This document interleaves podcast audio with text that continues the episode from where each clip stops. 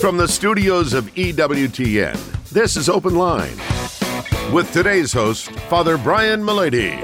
In North America, call toll free 1 833 288 EWTN. That's 1 833 288 3986. Outside North America, call 1 205 271 2985 or send an email to openline at EWTN.com. Well, a happy Thursday to each and every one of you. Thanks so much for tuning in to EWTN's Open Line. Father Brian Mullady is in the house. If you'd like to be part of the program, the number is 833 288 EWTN. That's 833 288 3986 if you're outside the United States and Canada. That number is 1 205 271 2985. And we'll even put you straight to the front of the line at 1 205 271 2985. You can always send us an email open line at EWTN.com. I'm Jack Williams, Michael McCall producing the program. Your call screener is Matt Gubensky. And Jeff Burson handling our social media efforts. So if you're watching us on YouTube or Facebook Live, you can type a question into the chat window, and it may find its way to us by the end of the program. And our host, the aforementioned Father Brian Mullady, how are you? Just peachy, thank you, Jack. Taking a little brief uh, respite from your globe-trotting ways. Yeah, so, well, it's about time. Very good. So speaking of good, um, sheep are not smart, right? Right. And uh, left to their own devices, they would be wolf food more often than not. Um, so they need a little help, and you're going to kind of talk about that analogy today, uh, talking about the Good Shepherd. Yeah, well, we recently had Good Shepherd Sunday, and I wanted to address partially why it happens during Easter. Um, first of all, many years ago, I have a friend at Connecticut. Some of you may know her. She's the nun who kissed Elvis, Mother Dolores Hart. She was an actress before she entered, and she was in Elvis's first two movies. And then she entered the cloister. And I went over to visit her, and they have a lot of uh, rural things there because they're Benedictines. And among other things, they have sheep.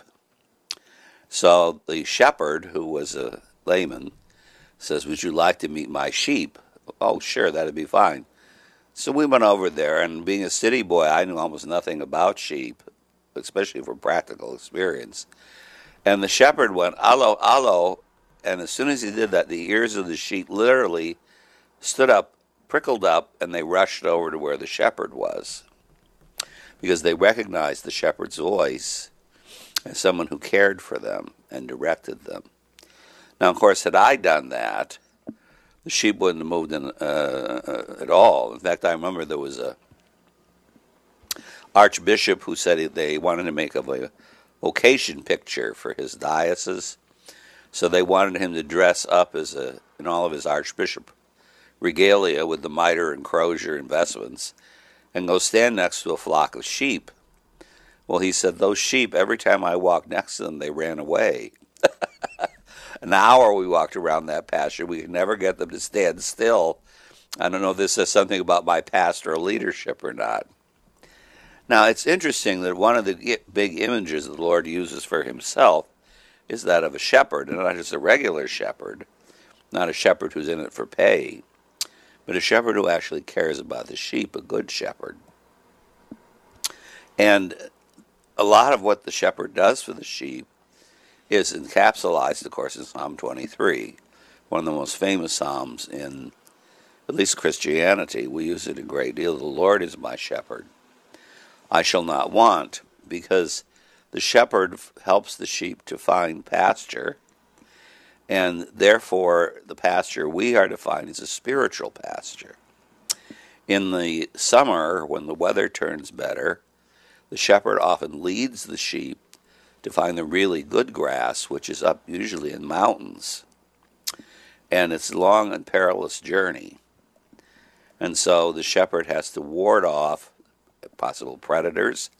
He also has to know the right way to go. You prepare, you know, you uh, shall not want you make me lie down in green pastures. You lead them beside still waters because rushing waters are very bad for sheep.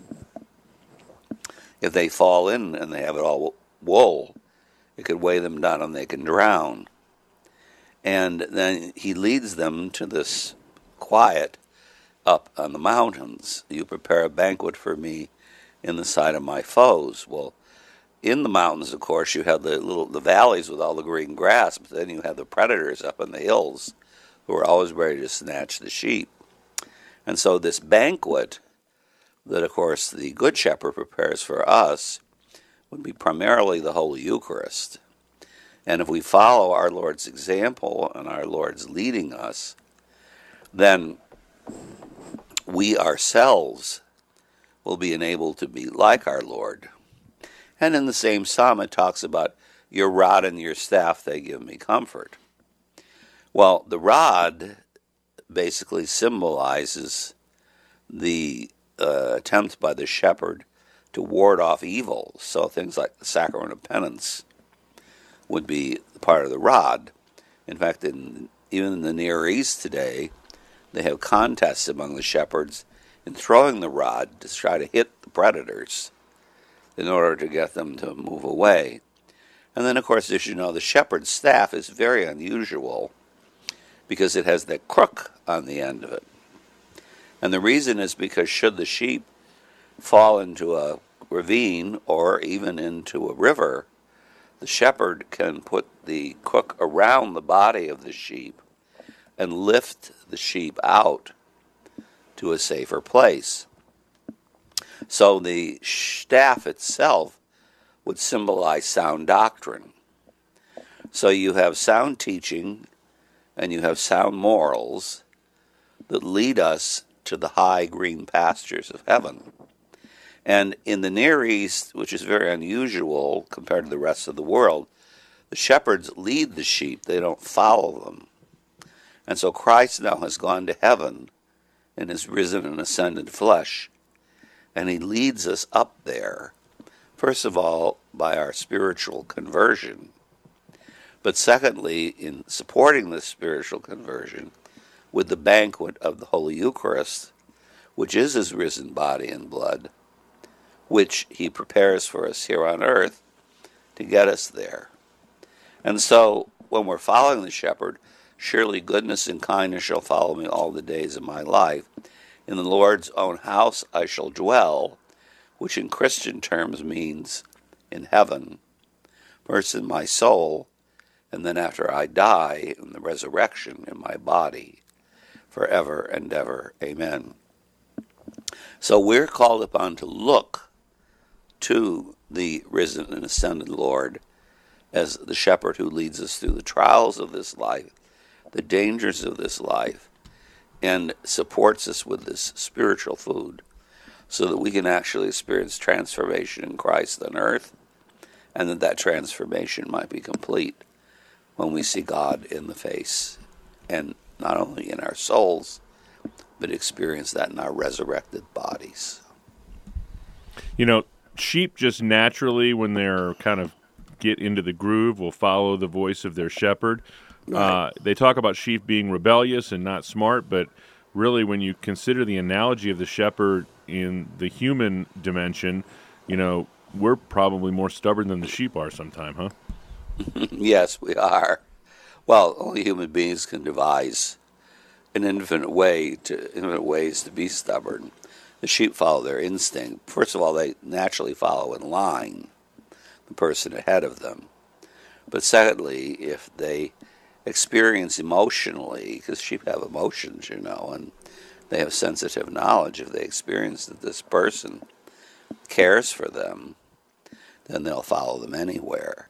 And by the same token, uh, sheep uh, don't need, uh, they have, have developed instinct so that if the lamb doesn't have to be taught a wolf's harmful to it, if the lamb sees the wolf, it runs away because there's something uh, the lamb experiences about the wolf that um, not because he's taught again, but because of instinct, which he understands to be harmful to his existence. We don't have that. We have to be taught that. We're just getting started on a Thursday edition of EWTN's Open Line. Three lines open for you and all kinds of time for your phone calls. The number to be part of the program is 833 288 EWTN. That's 833 288 3986. If you're outside the United States and Canada, that number is 1 205 271 2985. And if you are outside of North America, we'll even put you straight to the front of the line at 1 205 271 2985. It's EWTN's Open Line Thursday with Father Brian Mullady.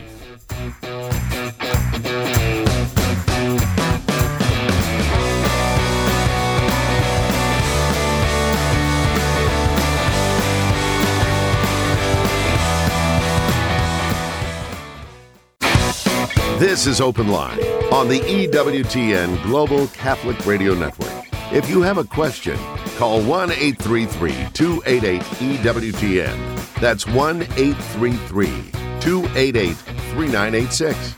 Outside North America, call 1 205 271 2985. Or send us an email to openline at EWTN.com. Brand new book from EWTN Publishing this month Living Calm, Mastering Anger and Frustration by our good friend Dr. Ray Guarendi. This is the book you need to master your anger so your anger won't master you. Dr. Ray unpacks the many topics of anger and types of people who suffer most from anger. You'll learn why feelings aren't neutral and whether, ang- and whether anger is a product of nature or nurture. You'll also learn the difference between righteous and unrighteous anger and why those closest to us can anger us the most. That's Living Calm, Mastering Anger and Frustration by Dr. Ray Guarendi, available at EWTNRC.com. By Catholic Shop, EWTNRC.com. 833 288 EWTN is our toll free number. Pick up the phone and give us a call at 833 288 3986. First up is Kylie, a first time caller. Well, check that. Uh, we'll get, okay, we will go to Kylie. Kylie's up first uh, in uh, Omaha, Nebraska, a first time caller listening on Spirit Catholic Radio. Kylie, you are on with Father Brian. Hi, Father Brian. Um, Hi. My question, my question is, if somebody is not Catholic and they decided that they wanted to confess their sins, could they go to a Catholic church and go to confession, basically, like without anyone knowing, just going and repenting? Uh, yes, they could, but they couldn't get absolution. In order to be absolved, you have to be Catholic. Yes. Uh-huh. Does that make sense, Kylie? Definitely. Yep. Thank you. All right, thank you. We appreciate Sure. the phone call. You know, I heard an interesting thing today that's probably well known to you, but it was not well known to me. Um, the the great um, priest in the Archdiocese of Detroit, Father Solanus Casey, uh, who I think is a blessed at this point, um, was a priest but was not given full faculty, so he could not hear confessions. I had never heard that. Well, I didn't know that was true. Him. Of course, you don't get faculties just because you're ordained, except in danger of death. I think they called it a simple uh, A simplex priest. yeah. simplex priest. Yes. Uh, we were ordained simplex priests when I was ordained in the West Coast because of we were missionaries, so we uh, couldn't hear confessions either for a year until we took a faculties exam, finished our theology, and then got the letter from the bishop bestowing faculties on us. Of course, as I say, in danger of death, those rules don't count. So even a priest who's fallen away from the church, who's gotten married in danger of death, if a person's dying, he can give absolution. So the indelible mark remains, huh? The indelible mark remains, oh sure. Uh, Yeah. yeah. That opens up a line for you at 833-288-EWTN. That's 833-288-3986. George is in the great state of New Hampshire, listening on Sirius XM Channel 130. George, you're on with Father Brian Mullady. Uh, thank you, thank you, Father, for taking my call. Um, my question is this: We've got a new priest, and at the end of the universal prayer, he'll say a Hail Mary and another prayer to Mary. And I always thought that you weren't, you know, I don't know if that's normal or acceptable. I didn't think you could have prayers to anybody but the Lord during the Mass. Uh, I don't know where you got that impression. Um, for one thing, the Hail Mary is in a way a prayer to the Lord, um, because it's obvious that Mary has Christ. Jesus is mentioned. Blessed is the fruit of your womb, Jesus. And we had a question about this even last week or the week before. Uh, you're not supposed to add any prayers, except, of course, the one exception would be the universal prayer. I believe we call it the prayer of the faithful, because you can put things in there, intentions in there, and things like that. And of course, after Mass, we say the Hail, Holy Queen. Uh, we used to anyway. Now we say the St. Michael prayer only. But we used to also say the Hail, Holy Queen after Mass. So there's nothing wrong with um, asking the intercession of Mary because we do that in the canon, you know, through the in union with Mary, the Mother of God, etc. So, uh, and that's all the Hail Mary is doing. Does that help you, George? Yes, it does. Thank you very much. Thank you. We appreciate the phone call. That frees up a line for you at 833 288 EWTN. We'd love to hit, get a phone call from you today at 833 288 3986. Uh, John sent an email, and I'm, I'm not sure. Well, you can. I'll let you unpack the premise of his question. He says, "How can we explain using moral theology how a baby's life is more important than the mother's life?" Well, first of all, they're both equally important. If you're referring to the fact that uh, the mother's going to die if she has a child, uh, we can't, of course, kill the mother. We're not saying her life isn't just as important as the child. It's just the other way around. They're both reasoning creatures. We have to try to save the life of both. So uh, we can't, using moral theology, prove that because it's false. The life of one is not more important than the other, and that's one of the reasons why we refuse to support abortion. Uh, it's utilitarian um, values that basically want to gauge the importance of someone's life, one versus the other. Uh, except in the case of capital murder, uh, which isn't, again, to say the murderer doesn't have a right to life in all other contexts except the murderer. Uh, we have no right to say that one person's more important than another, but we have to do all we can for both. And that means we can't just kill one in order to save the other. Um, we had a, oh, I'm sorry. Go ahead, Father. Well, I, that sounds to me like what he's uh, interested yeah, in knowing. Right. But yeah. Um, we had we received a call from Jeff, who may be calling in again. I think he's in a bad cell area, but he has a son who is forever getting in trouble with the law, and he was wondering if you had any advice on how to get him to change his ways. Well, if he's if he's uh, reached eighteen, you know he's a big boy. I mean, you can support him uh, with your prayers. You can support him with your advice, but he's the one that actually has to make the ch- choice of whether he's going to um, repent or not and change his ways. You can't do it for him. And I realize a lot of people, from love, they want to save their loved ones, but sometimes this love is misplaced. Um, Father Emmerich in his 12 step talks talks about a woman who told him, Oh, Father, Father, he got a job. He got a job. And but he wrecked the car, so I have to pay for the car and I have to pay for this, I have to pay for that. How old is this person anyway? 30 years old. he said, What should I do? I made novenas. And he said, and Emmerich says, Try throwing him out of the house. and she says, But, but, but I, I love him. She says, Yes, exactly.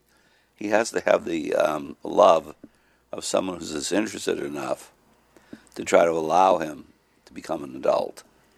And you can't always be saving him or taking responsibility for him. He has to learn to take responsibility for himself.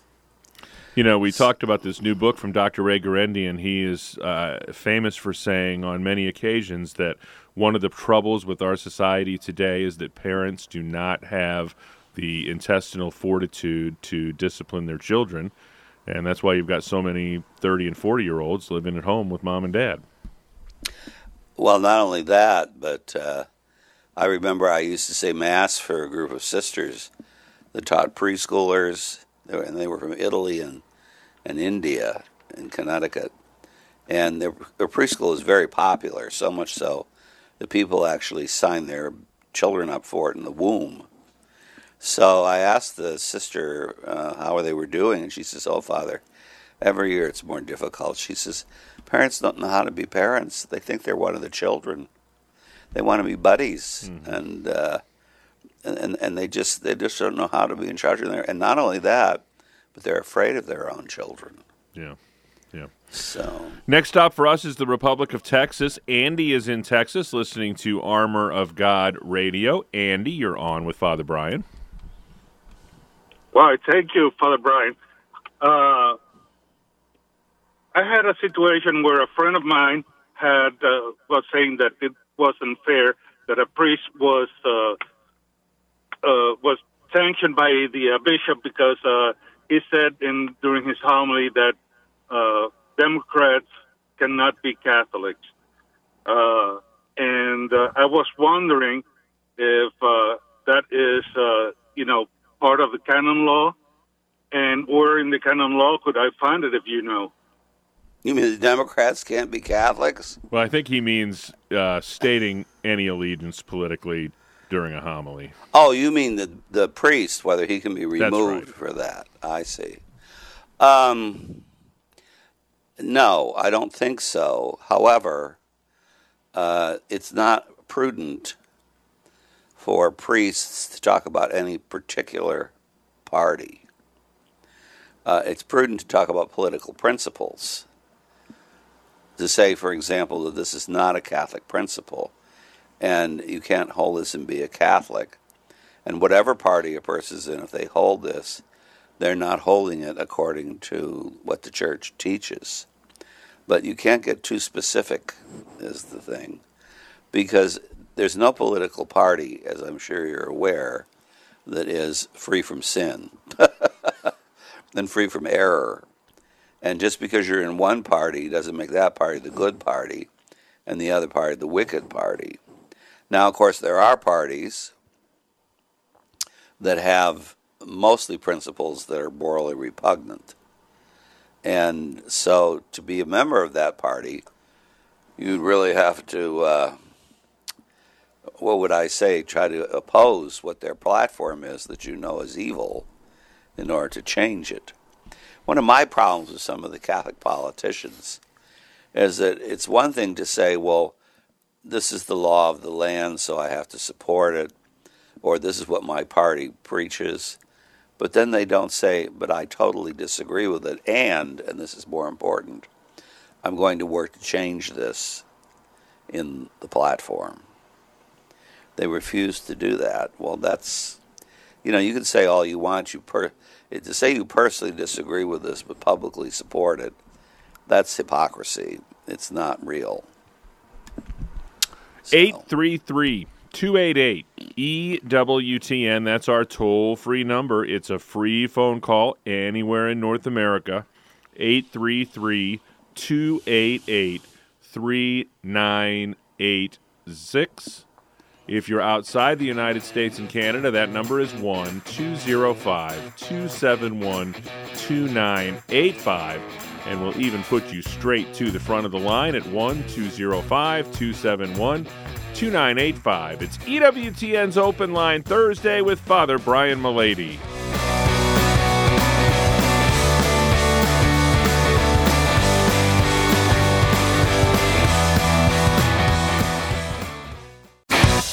This is Open Line on the EWTN Global Catholic Radio Network. 833 288 EWTN is our toll free number. Plenty of time for your calls at 833 288 3986. Father Chad writes in He says, Can you explain the apostolic letter Dominus Jesus, written by Cardinal Ratzinger and signed by Pope John Paul II, Saint Pope John Paul II, about the relationship between the old and Roman Catholic churches and what is the relationship? Oh, I'm not familiar with that part of the letter. All right, we'll talk Um, about the I'm part that you are familiar with then.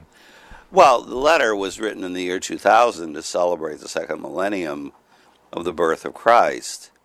And in it, they emphasize very, very much that um, Jesus Christ is the unique mediator between God and man.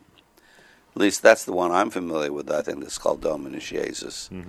Um, I don't think that has to do with those relationships with the old churches. I don't know that. I think that might be another document. But anyway, um, unfortunately, it caused great outrage on the part of a whole bunch of Catholic theologians who maintained that, well, what about Muhammad and Moses and, uh, you know, Buddha? Aren't they mediators? No. I'm sorry. And I think not. that this may very well be what he's talking about when he says the old churches. He may be talking about Islam and things like that. No, no, no, uh, uh no way. You remember, even Muhammad's wife told him that there were satanic verses in the Quran. I mean, no, no, no, no. That's th- th- it's because they don't understand what it means to be a mediator, um, and they also don't understand that Jesus wasn't just a good moral teacher. The objections were very Masonic in their emphasis, because the Masons accept all religions and all the leaders of all religions are equally true as being kind of the mediation of truth, because really we are God. There is no transcendent God. And Cardinal Ratzinger gave another talk in 1989 when he was head of the Congregation of the Doctrine of the Faith. You can find it online. It's called Difficulties Confronting the Faith in Europe Today. And he said there were three areas where our church was in big trouble theologically. And the first one was what he called in his more academic terminology, the metaphysics of creation. But by that he meant that there are lots of teachers of Catholic doctrine, at least in Europe and all universities and colleges and seminaries, who don't think there's a transcendent God.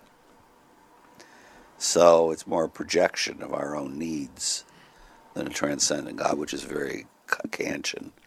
Um, Ma- Immanuel Kant, who wrote in the late 18th century, uh, was highly influential in Protestant theology. And then around the time of modernism, he sort of entered into Catholic theology.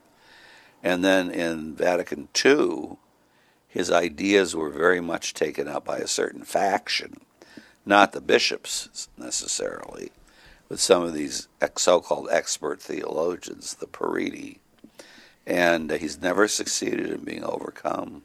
Mm-hmm. And he basically taught the truth was not the correspondence of the mind to the thing; it was the correspondence of the thing to my needs.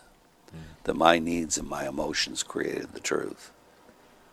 So, uh, as one Protestant thinker who was a follower of Kant stated, in the 19th century in Germany, uh, a religion without God is just as good as a religion with God. And religion is the foe of creeds and doctrines because all you're doing is trying to produce feelings of philanthropy uh, and dependence on the universe. That's it. There's no content to it. Well, of course, when it comes to Christ, oh dear, that's really hard. It is a hard doctrine of Christ.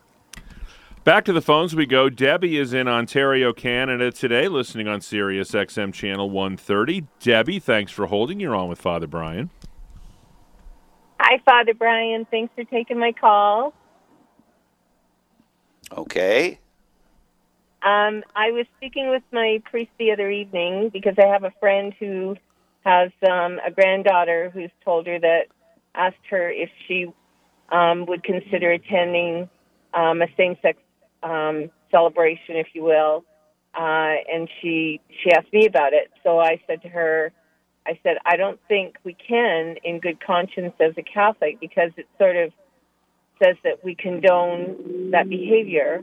And um, and she asked me if it was a sin, and I and I said, well, I don't know for sure. I think it might be, and I asked uh, my priest, and then he said to me that it what it wouldn't be it would be okay to attend the ceremony.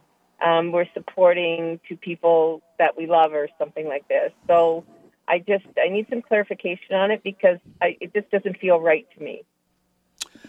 Well, I would personally tend to agree with you because being there is more than just supporting the two people.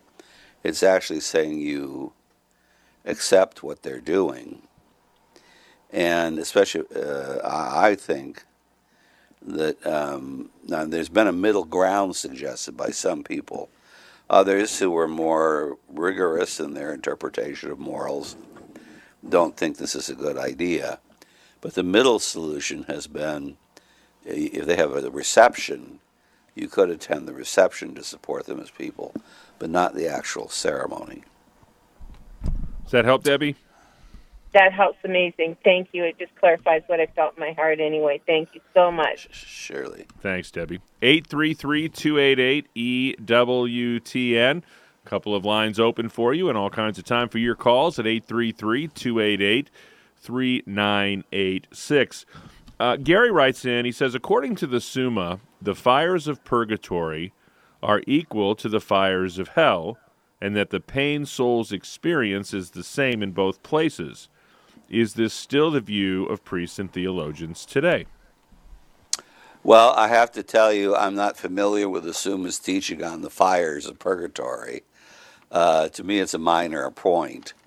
St. Thomas maintained, as I recall, that they can be there or they can't be there, but what they emphasize is the um, separation of the soul from God, and also perhaps in hell, it would be the, physical suffering of the risen body. Now, uh, whatever is true of the fires, they're not equal punishments because the souls in purgatory are worthy of heaven. It's they themselves do passive purgation who have to accept the fact that they want to be completely pure when they see God. So if there's any dross left over from this life, that's what needs to be purged. But they're worthy of heaven and they have hope and they have charity. The souls in hell have none of those things. And so, whatever the fire would be, if it were the same, it, it's not, the punishments aren't the same and also um, one is temporary and it's more and it's just passive in the sense that we have things that are left over in our lives that we would be ashamed to bring before the Lord with us and we want to be completely beautiful when we come before the Lord. 833-288-EWTN is our toll-free number. It's a free phone call anywhere in North America.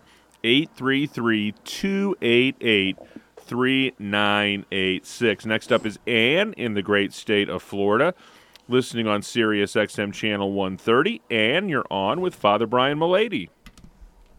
Hello, thank you for taking my call. Mm-hmm. Um, I have a question in the Rosary. It says, As it was in the beginning, is now, and ever shall be, world without end. Uh, it's a two-part question. Can you please just explain to me briefly what that means? That is it God the same yesterday, today, and tomorrow? Uh, yes, except it's an English translation of a Latinism, and oddly enough, it's a Latinism that's based on a Hebrewism. Uh, in Hebrew, the, there is no superlative degree in the language. So the way you express the superlative degree is by using what's called the genitive case, which is of. So in Hebrew, you wouldn't be able to say the greatest king. You'd have to say king of kings. Uh, you can't say the greatest Lord, you say Lord of lords. You don't say eternity, you say age of ages. In other words, the greatest uh, length of time.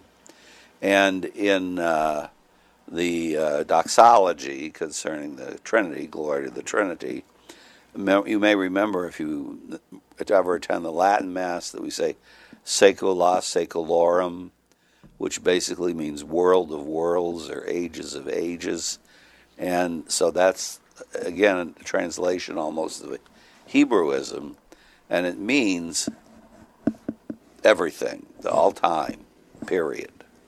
So it's saying we have to give glory to the Trinity for all time. And then, did you have another part of your question, Ann?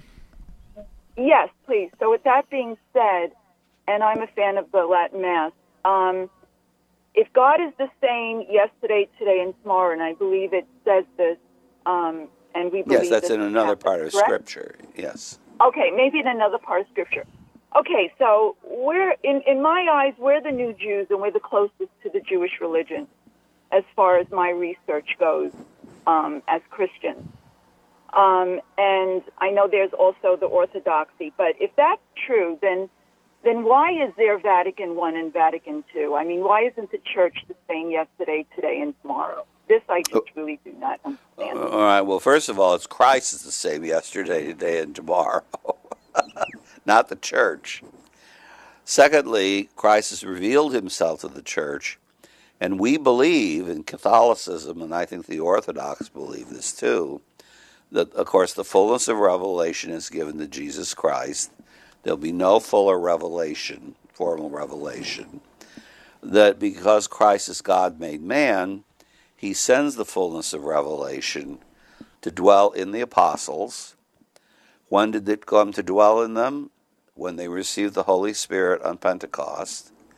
And then all the councils and all the theological reflections and all the theological ink that's been spilled for the last 2,000 years is an attempt to discover and express what's implicit in the faith of the 12 apostles. And this was made plain in a, it's a story now, it's not real, it's not historical, but it was a story that was developed to demonstrate this that when the Holy Spirit came upon the 12 apostles, each one stood up and pronounced one of the 12 articles of the Apostles' Creed. And that's in the ancient fathers. So the doctrine, as far as the object, object it's about, is the same. But our understanding becomes more explicit with time. Thanks, Ann. We appreciate the phone call today. That frees up a line for you at 833 288 EWTN. That's 833 288 3986. Next up is Gene in South Bend, Indiana, listening on Redeemer Radio. Gene, welcome to the program. You're on with Father Brian. Uh, well, thank you for being there. Um, I am wondering. Uh, we have a son who's uh, been ordained a priest, and um, I when when he was ordained, he received a, um, a rosary that was blessed by the Pope um, at that time. And I am wondering if there's any blessings, uh, extra blessings that go along with saying that rosary for him um, or anybody else. Uh, I guess that's my question. Uh, okay, for, unfortunately, I don't know the answer specifically, but I would imagine there are some special indulgences attached like a plenary indulgence each time it's said or something to uh, rosaries blessed by the Pope. I know in the case of a Dominican, we're not the Pope, it's true, but uh, if your rosary is blessed by a Dominican, you're automatically a member of the Rosary Confraternity. You have no choice. and uh, being such the case, if you say the rosary, that particular rosary, you receive a plenary indulgence every time you say it. So I would imagine the same would be true of a papal rosary blessed by the Pope. Thanks, Gene. We appreciate the phone call today. 833 288 EWTN is our toll free number. 833 288 3986. Be sure to check out Catholic Answers Live Best of Sunday night at 6 p.m. Eastern. Uh, persuasive Pro Life with Trent Horn and the second hour is Ask a Priest with Father Matthew Spencer. That's the best of Catholic Answers Live, Sunday night, 6 p.m. Eastern Time, right here on EWTN Radio. 833 288 EWTN is our toll free number. Still time for your calls at 833 288 3986. Elizabeth writes in and she says, My husband and I are converts. His family is Baptist. How do I answer the claim that they make that theology and intellectualism and hierarchy doesn't matter and that it's all about the personal relationship with Christ? Oh yeah, well this is an old objection from the the Baptists. Um, part of it comes from their ideas about sacraments and things like that. Uh, the basic Protestant problem. Now I know Baptists aren't the same as Episcopalians and things like that, but their basic problem was Luther's problem with the ability of physical things, rituals, authoritative statements, persons, to communicate grace. And that's why he made Scripture a matter of personal interpretation. Uh, this problem is um, endemic in their theology. And the problem is, of course, that if you don't have some physical mediation and everybody's doing things personally, how do you have any kind of unity of doctrine of any kind? Uh, about 25 years after the uh, English church, you know, Henry VIII broke away over Anne Boleyn, the Archbishop of Canterbury, who basically was the one who made the church Protestant in England, wanted to call a pan theology council of the Protestants to give a unified statement of doctrine against the Council of Trent. And he couldn't even get the reformers to agree on a place to hold it.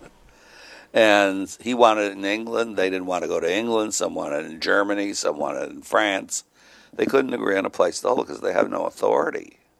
Everybody's his own authority. And then, of course, as soon as you disagree with somebody, you break away and form your own church. So um, the way you answer this is to say that if you don't need a physical mediator between man and God now to experience the presence of the Holy Spirit, why do we need Jesus' body dying on the cross? Why do we need any physical mediation? It's all, all because of the physical mediation of Christ the high priest that we need all those other mediators. So if you don't need a physical mediator, you don't need the crucifix. And you certainly don't need Christ's death or his resurrection or his nativity or any of those things. In fact, as you know, the extreme uh, Baptists, who would probably the Puritans, they tried to outlaw Christmas in England because they thought it was a pagan celebration. Um, Pat is in St. Louis County, Missouri, listening today on the EWTN app. Pat, you're on with Father Brian. Thank you. Father Brian, I wanted to know is there a hierarchy uh, that we should respect in reference to like wearing medals? Uh, I'm not aware of one myself. Um, some medals are more indulgence than others, as you know. Uh, the miraculous medal is one that's quite indulgenced, um, but I, am not aware of one. No.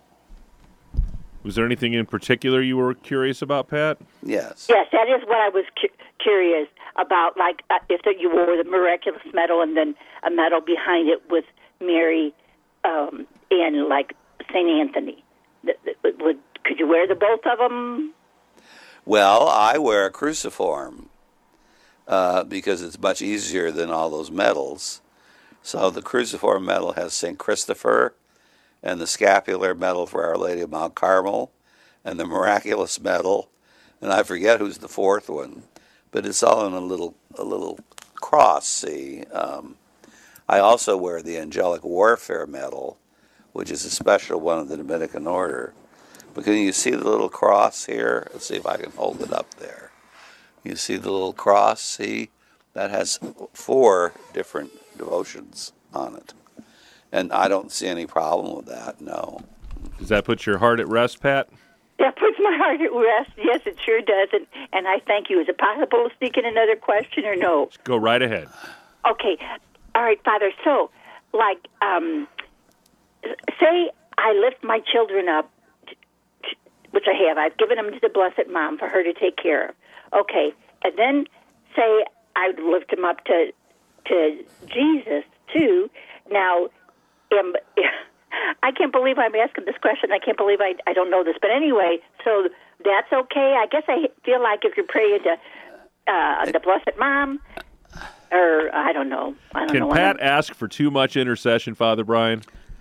No, and it's all in the family. Come on, you know, Jesus and Mary aren't confused, and they're not rivals. You know, I mean, uh, they're, they, wherever you find the mother, you always find the son, and the son the mother. So no, uh, you're not doing anything wrong with that.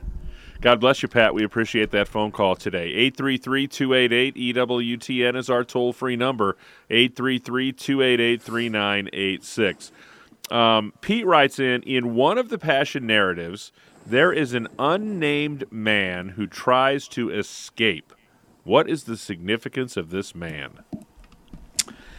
Um, now let's see. It's now it's very hard for me to remember this, uh, so I could be wrong about this. But uh, isn't that in the Gospel according to Saint Mark? Well, it, it's it's beyond my recollection altogether, so I'm staying. and isn't it Mark himself or something? I seem to have a vague under, recollection of that, so I'd have to read the passage and do some research on it. But um, uh, as of the meaning, uh, uh, it's just remember the evangelist is trying to express what he either believes happened or experienced himself. And if it's the gospel according to St. Mark, if it is, it would be Peter's recollection of what happened. 833-288-EWTN. Amy is in Idaho, and she asks, in Matthew chapter 21, verse 31, Jesus uses the word before in reference to tax collectors and harlots getting to the kingdom of God before the Pharisees. By using the word before, do you think Jesus was alluding to purgatory? No.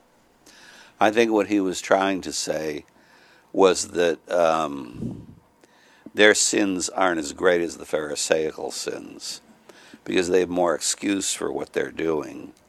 Pharisees, the Pharisaical sin is the worst sin because it's purely a sin of pride. And tax collectors and sinners, uh, prostitutes would have lesser sins.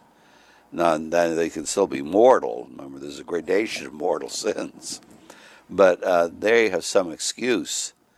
Uh, Dante, as you know, in the in the in hell, uh, he puts the lustful in the top cornice because at least they loved someone. His whole basis for the hierarchy is whether there was any love left in the person.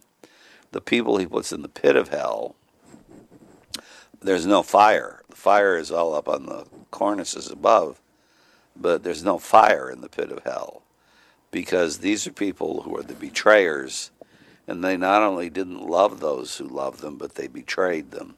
And so they're encased in ice and they devour each other, which is a really sobering punishment. But uh, no, I don't think that before there refers to purgatory. I think it refers to um, the fact that it's easier, in a way, to convert the tax collectors and the prostitutes than it would be to convert an obstinate Pharisee who didn't believe in him.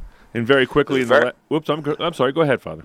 No, no, the Pharisees have all the advantages. They're doctors of the law. They're intelligent. They're wealthy. They're leaders. And, and if they're if they're bad, oh dear, it's very hard to convert them. And quickly, Richard wants to know in uh, Luke's gospel, Jesus tells the women to weep more for themselves and their children than him, and how the barren will be blessed and they will call the mountains down upon themselves. He says he's not quite sure he's understanding the context of what Jesus is implying.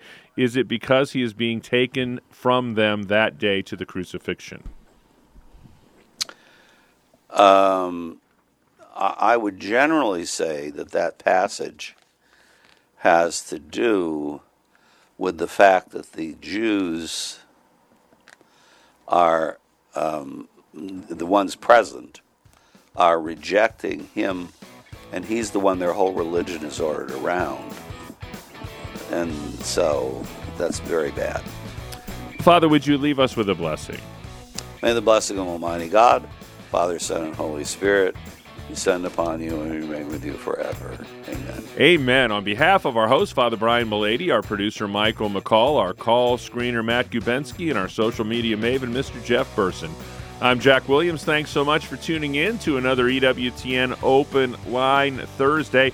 Back at it tomorrow with our very own Vice President of Theology, Mr. Colin Donovan. Until we get together then, God bless.